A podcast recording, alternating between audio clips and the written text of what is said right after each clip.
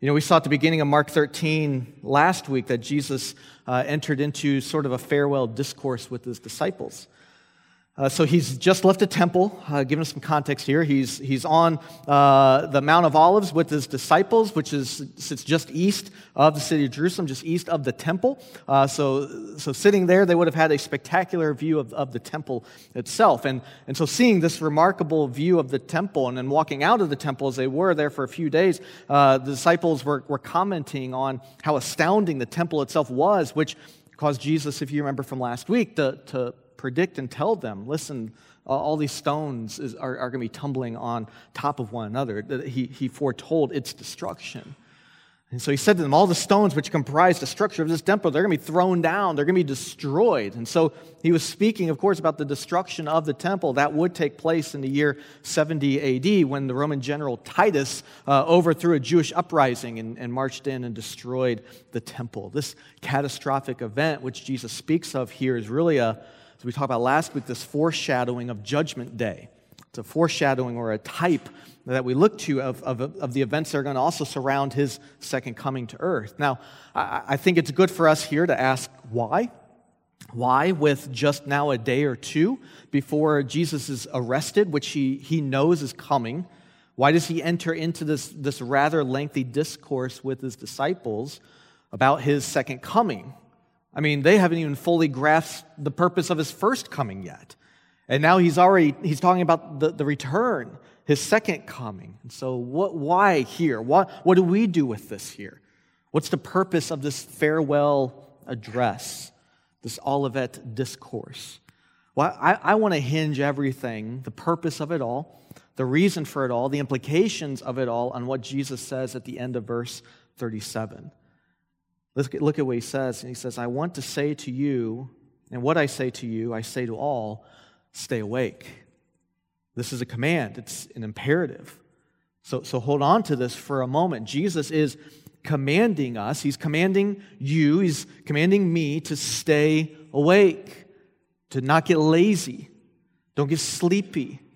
Right? He, he's describing here a state of being that we are to remain continuously in this state of watchfulness and in a, state of yearning for his return. And that, that we don't deviate from this. And so the, the purpose of this, this, this farewell address here is to implore his disciples, to implore his followers, remain on mission. Don't get distracted. Don't live as if this is peacetime. This is not peacetime. He's saying this is wartime. Right? Jesus is building his church. He's expanding his kingdom. And as Matthew 16, 18 would, would say, Jesus says that the gates of hell are not going to prevail against the building of my church. But, but listen, the gates of hell are going to try to prevail. So, so, so Jesus says, don't get off mission here. Listen, we know, we know Jesus wins. We know he wins. The story's written. He's king, he's victorious. We know how the story ends. It's written. His kingdom will be established, his enemies will be defeated. There is coming a day when death will be defeated, and that there's coming a day when the curse of sin is destroyed. But remember what we saw Jesus say last week. He said that the, the, the, the glory of Christ's kingdom, or, or the, the birth of this eternal reign, which is to come, is going to come through suffering through pain, through tribulation, through battle, and with persecution.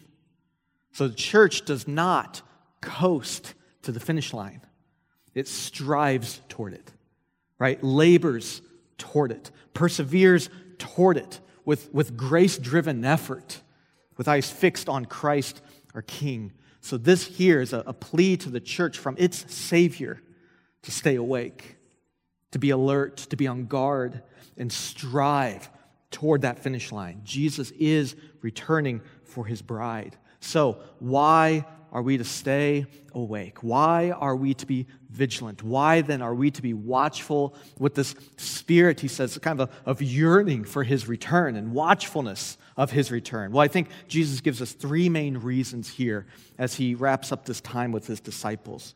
Three main reasons why we're to stay awake, stay alert. Number one, Heaven and earth are fading, but God's kingdom is forever. That's verse 31, isn't it? Heaven and earth will pass away, but my words will not pass away. Heaven and earth is, is fading away as history progresses. Creation itself, even Romans 8 will tell us, is, is groaning, right? It's groaning more and more for its king to return. It's groaning for, for its king to return, its maker to return, its creator to return, to restore creation back to how it was meant to be. That creation is longing for this return back to Eden, where life was how God intended it to be good. And so, as history is progressing toward that day of, of its final redemption, that Jesus is saying there's going to be more persecution, there's going to be suffering, there's going to be even cosmic upheaval here. So, so jump back with me then to verse 24 when he says, But in those days after that tribulation, really quick, just so we have context here, Jesus is, again, he's using the destruction of the temple as, again, a foreshadowing of events that are surrounding the second coming. So, so just as with the, the temple destruction in 70 AD and the, the suffering and the tribulation and the persecution and the violence that surrounded it, that's going to be a, a type of what precedes the coming of Jesus when he comes to gather the church to himself. But, but as he's leading on here, it's going to be far more destructive because he, he's saying here the heavens and earth are beginning to, to dissolve. With, with the destruction of the temple, we saw the stones being tossed to the ground, but here Jesus is saying the stars themselves will fall from the sky. So Jesus is now looking ahead here to his return and the events that surround it. And so he goes on in verses 24 and 25 saying that the sun will be darkened the moon will not give its light, and the stars will be falling from heaven, and the powers in the heavens will be, will be shaken. This is referring to the, the natural universe.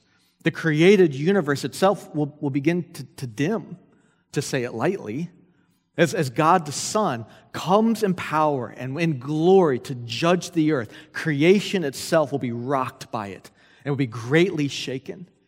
The book of Revelation affirms these words of Christ as well. In Revelation 6, verses 12 through 14, speaking of this day, says, When he opened the sixth seal, I looked, and behold, there was a great earthquake, and the sun became black as sackcloth. The full moon became like blood, and the stars of the sky fell to the earth, as the fig tree sheds its winter fruit when shaken by a gale. The sky vanished like a scroll that is being rolled up, and every mountain and island was removed from its place. Just as we saw in the first part of Mark 13 with this destruction of the temple, we're seeing here this cosmic upheaval that takes place as the King of Kings arrives to judge and to establish his eternal dominion, his kingdom. Jesus says great suffering, persecution, tribulation precedes his return. And so, why stay awake? Why fix our eyes on Christ? Because just as magnificent, the magnificent temple in Jerusalem was brought down to rubble, so the earth itself is not meant to be our place of, of hope and comfort. Earth here, as we see it in these verses, dim to a formless gray. The sun, in all of its brilliance, he says, is dark, and the moonlight fades to nothing. The stars, in all their glory, they fall from their place in the sky, and all the power that we observe in the universe is shaking and trembling before its creator. And all that have risen up against Christ in this moment and rebelled against him are going to run in terror as he comes in power, as King of kings and Lord of lords, and in might and glory to judge the earth. Listen more to Revelation 6 says, Then the kings of the earth and the great ones and the generals and the rich and the powerful and everyone, slave and free, hid themselves in the caves and among the rocks of the mountains, calling to the mountains and the rocks, Fall on us and hide us from the face of him who is seated on the throne and from the wrath of the Lamb. For the great day of their wrath has come, and who can stand?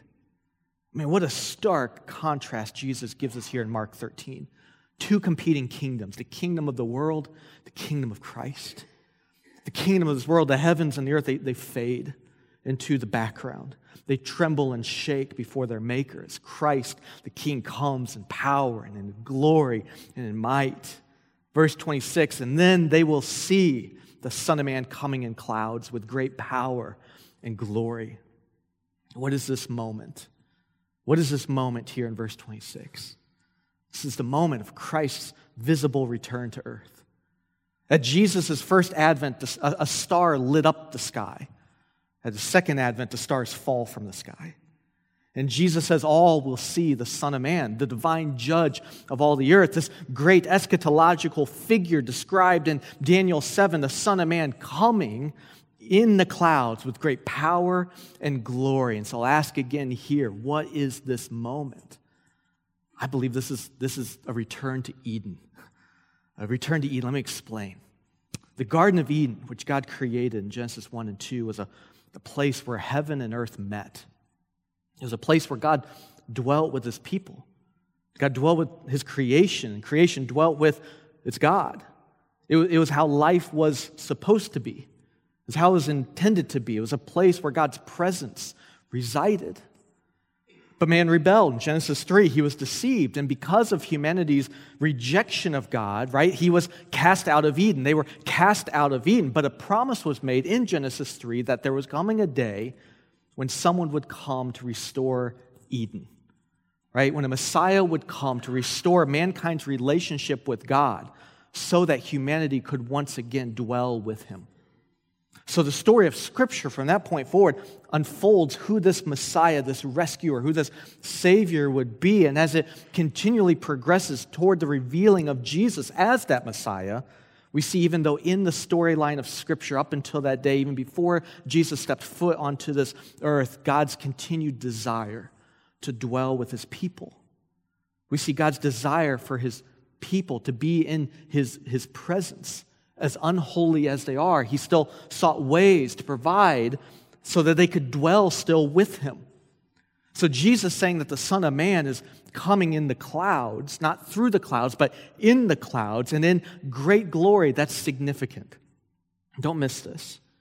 In the book of Exodus, as God leads his people out of slavery in Egypt, how is he leading them? Look at Exodus 13, 21 through 22.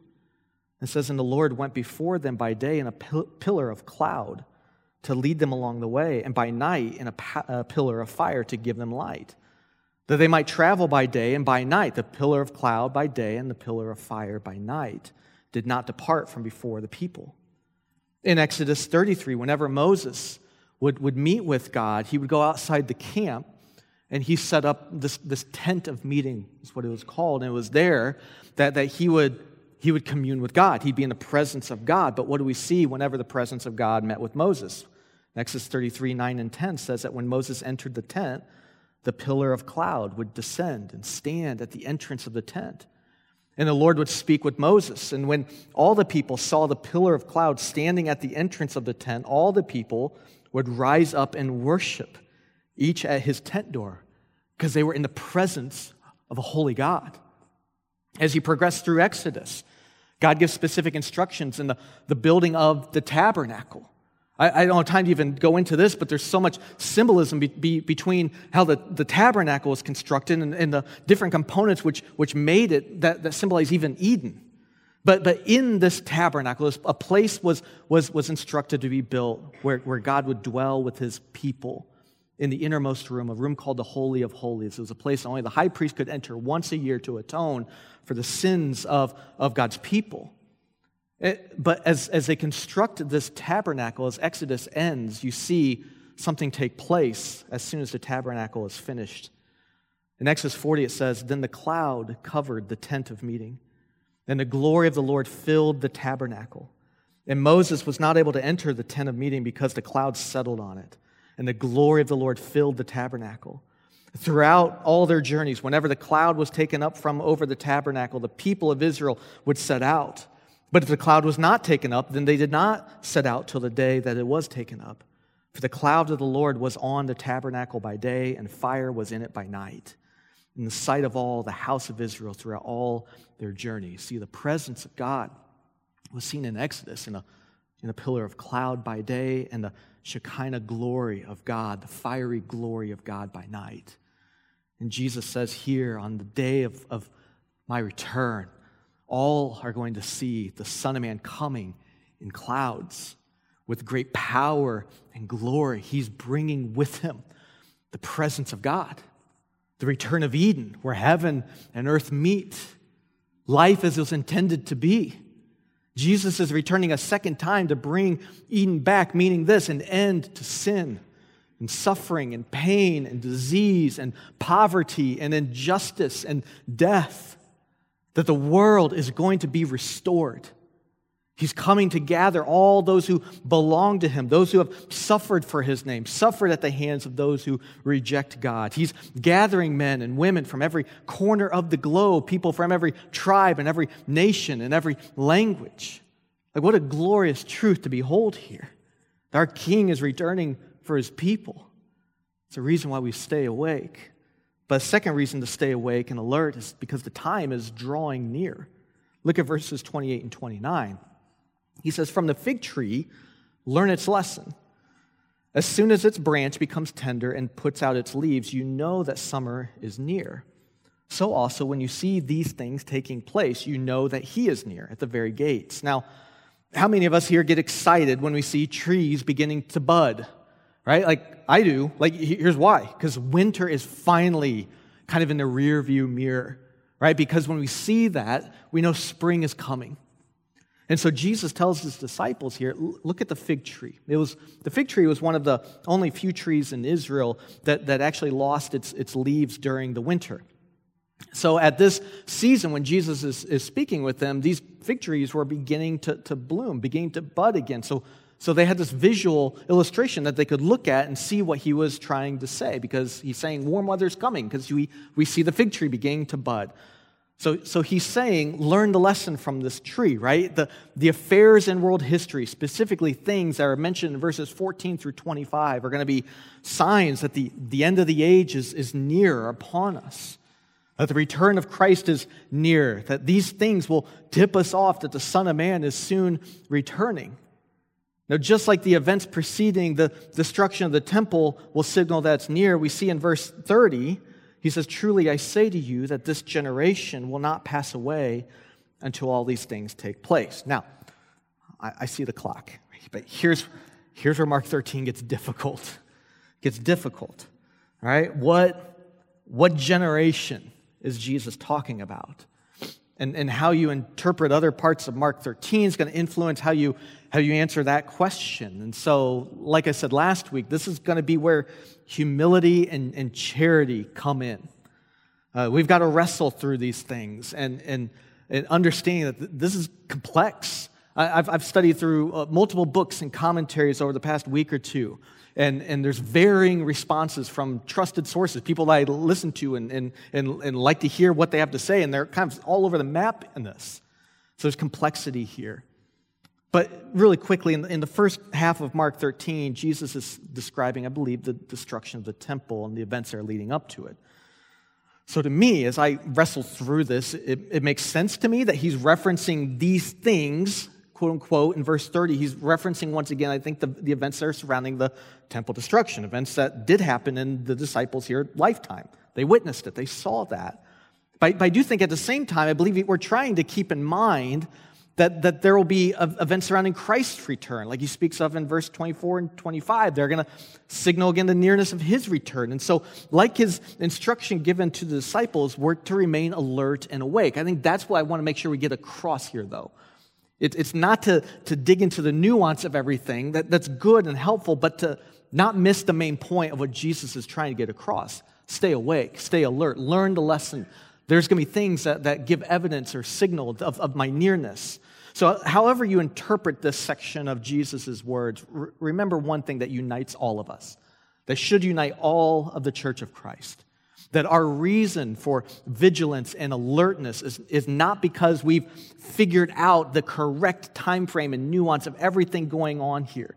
Like it's good to wrestle through those things. I've, I've, I've really enjoyed studying this out and reading differing views. It's helped me to better understand and appreciate the scriptures and the complexity of it and the need for grace and the Spirit of God to illuminate it to me. But what we rest in as followers of Christ is the truth that Jesus is returning. And his return is nearer now than it was when Jesus first spoke to his disciples. And what we hang our hope on is God's enduring word, his truth. Heaven and earth, they'll pass away, but my words will not pass away. So, what he says will come to fruition. If he says he's coming back for his church, he's coming back. So, stay awake, be alert for his return. Lastly, we stay awake because, number three, we, don't know the hour of Christ's return. He, he makes that so clear in verse 32 and 33. But concerning that day or that hour, so again, he's, he's, he's shifting back, talking about his, the return or the, the coming of the Son of Man. Concerning that day or that hour, no one knows, not even the angels in heaven or the Son, but only the Father. Be on guard, keep awake, for you do not know when the time will come. This can be a, a, a troubling verse for us as, as well if we don't fully grasp and understand the beauty of the incarnation of Jesus. That God the Son, Scripture says, laid aside his glory. That, that God the Son, Philippians 2 would say, he was born in the likeness of men. So, though Jesus did not surrender his deity, he did take on the limitations and weaknesses of mankind. So, so Jesus got tired. He was hungry and thirsty. It explains why he could be killed on a cross. And so when he says here that not even the Son knows, but only the Father, we're, we're seeing a picture of Jesus' humanity here. He didn't know the exact moment of his return here as he was speaking to his disciples, but yet he was trusting his Father. And he knew that he was returning for his people. But man, as we wrestle through that, even, like there's mystery there, isn't there? Like, how did Jesus know some things and not other? I don't know. I don't know. But this is a beautiful picture of Christ's humanity that he became weak so that we could become strong, that he took on himself the curse of sin so that we could receive through faith his righteousness. At Jesus' first coming, he didn't come bringing judgment. No, he took judgment upon himself on the cross. At Jesus' first coming, as he was nailed to the cross, he experienced and endured God's wrath, right? My God, my God, why have you forsaken me? Why? So that we could receive through faith forgiveness instead of judgment, in God's presence instead of absence and distance and condemnation.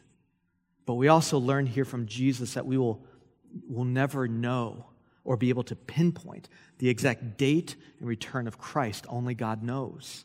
So, what do we do? What is our charge? What is our responsibility? Be watchful, be alert. Verse 37 stay awake. So I want to wrap up our time here this, this morning by answering two questions. What does it mean to stay awake? And then, secondly, what comfort does the return of Jesus give us?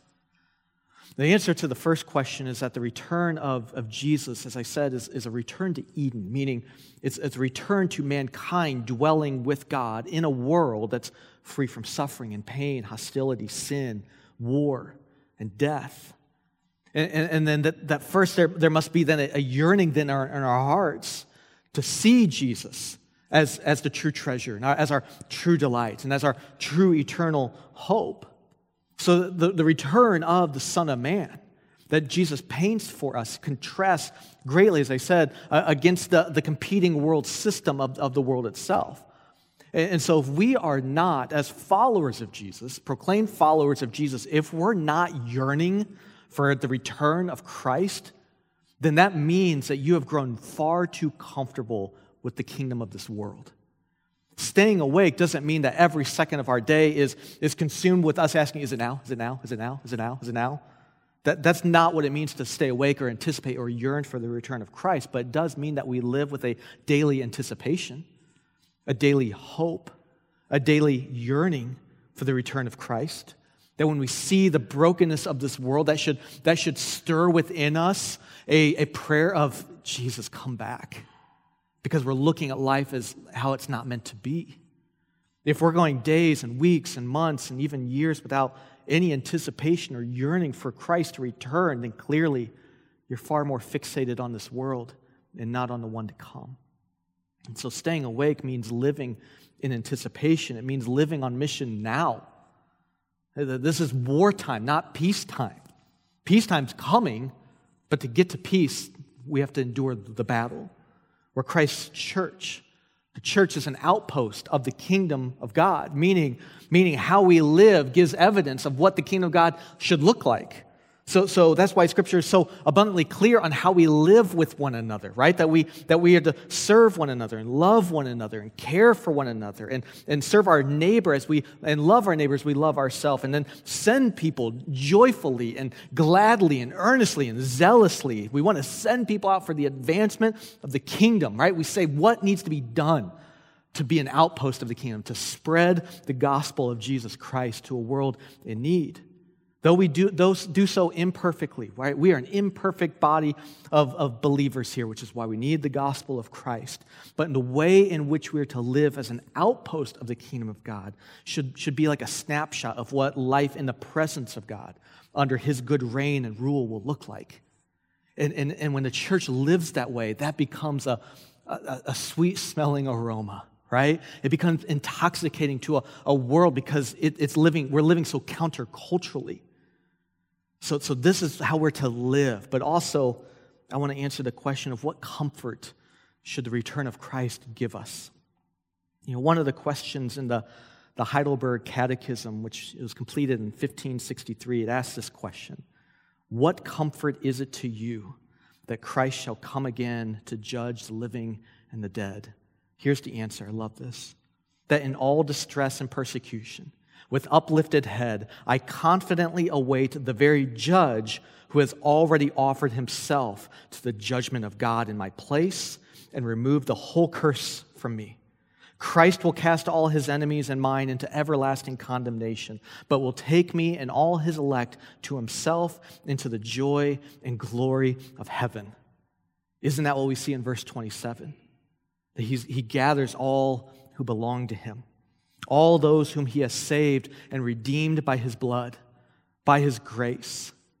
And through Christ's return, when he comes to judge the world, we who have been saved by grace no longer need to fear that judgment because we are no longer under God's judgment, no longer under his condemnation, because Christ has taken our condemnation upon himself.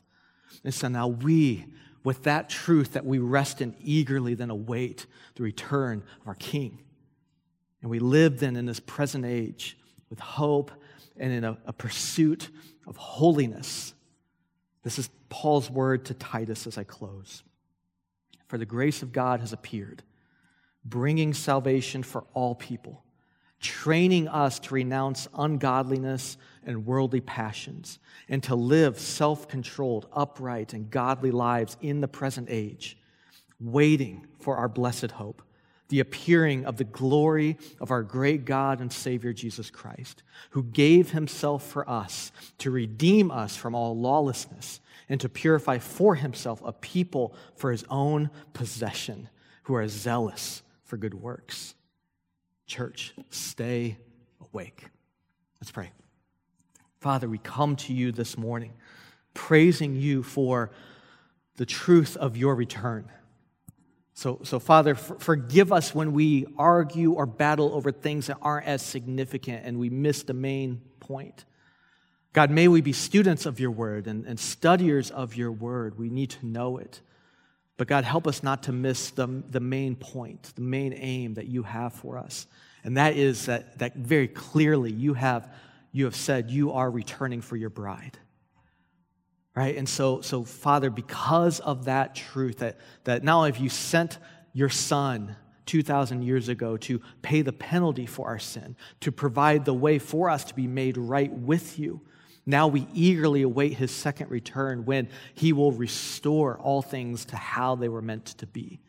You've provided the way. Now we're asking you to, to bring in the consummation of, of, of all human history to restore your world back to how it was meant to be, to, re- to bring your people once again into your presence where we walk with you and commune with you. And so, God, help us as, as your people to yearn for the day, long for that day, eagerly anticipate that day. But until that day, to pursue holiness, to put sin to death, to be eager to, to send and to go for the cause of the gospel to go to the ends of the earth where, where Christ has not yet been named and to name him and to invite people into the joy of knowing who He is and to commune with their Maker.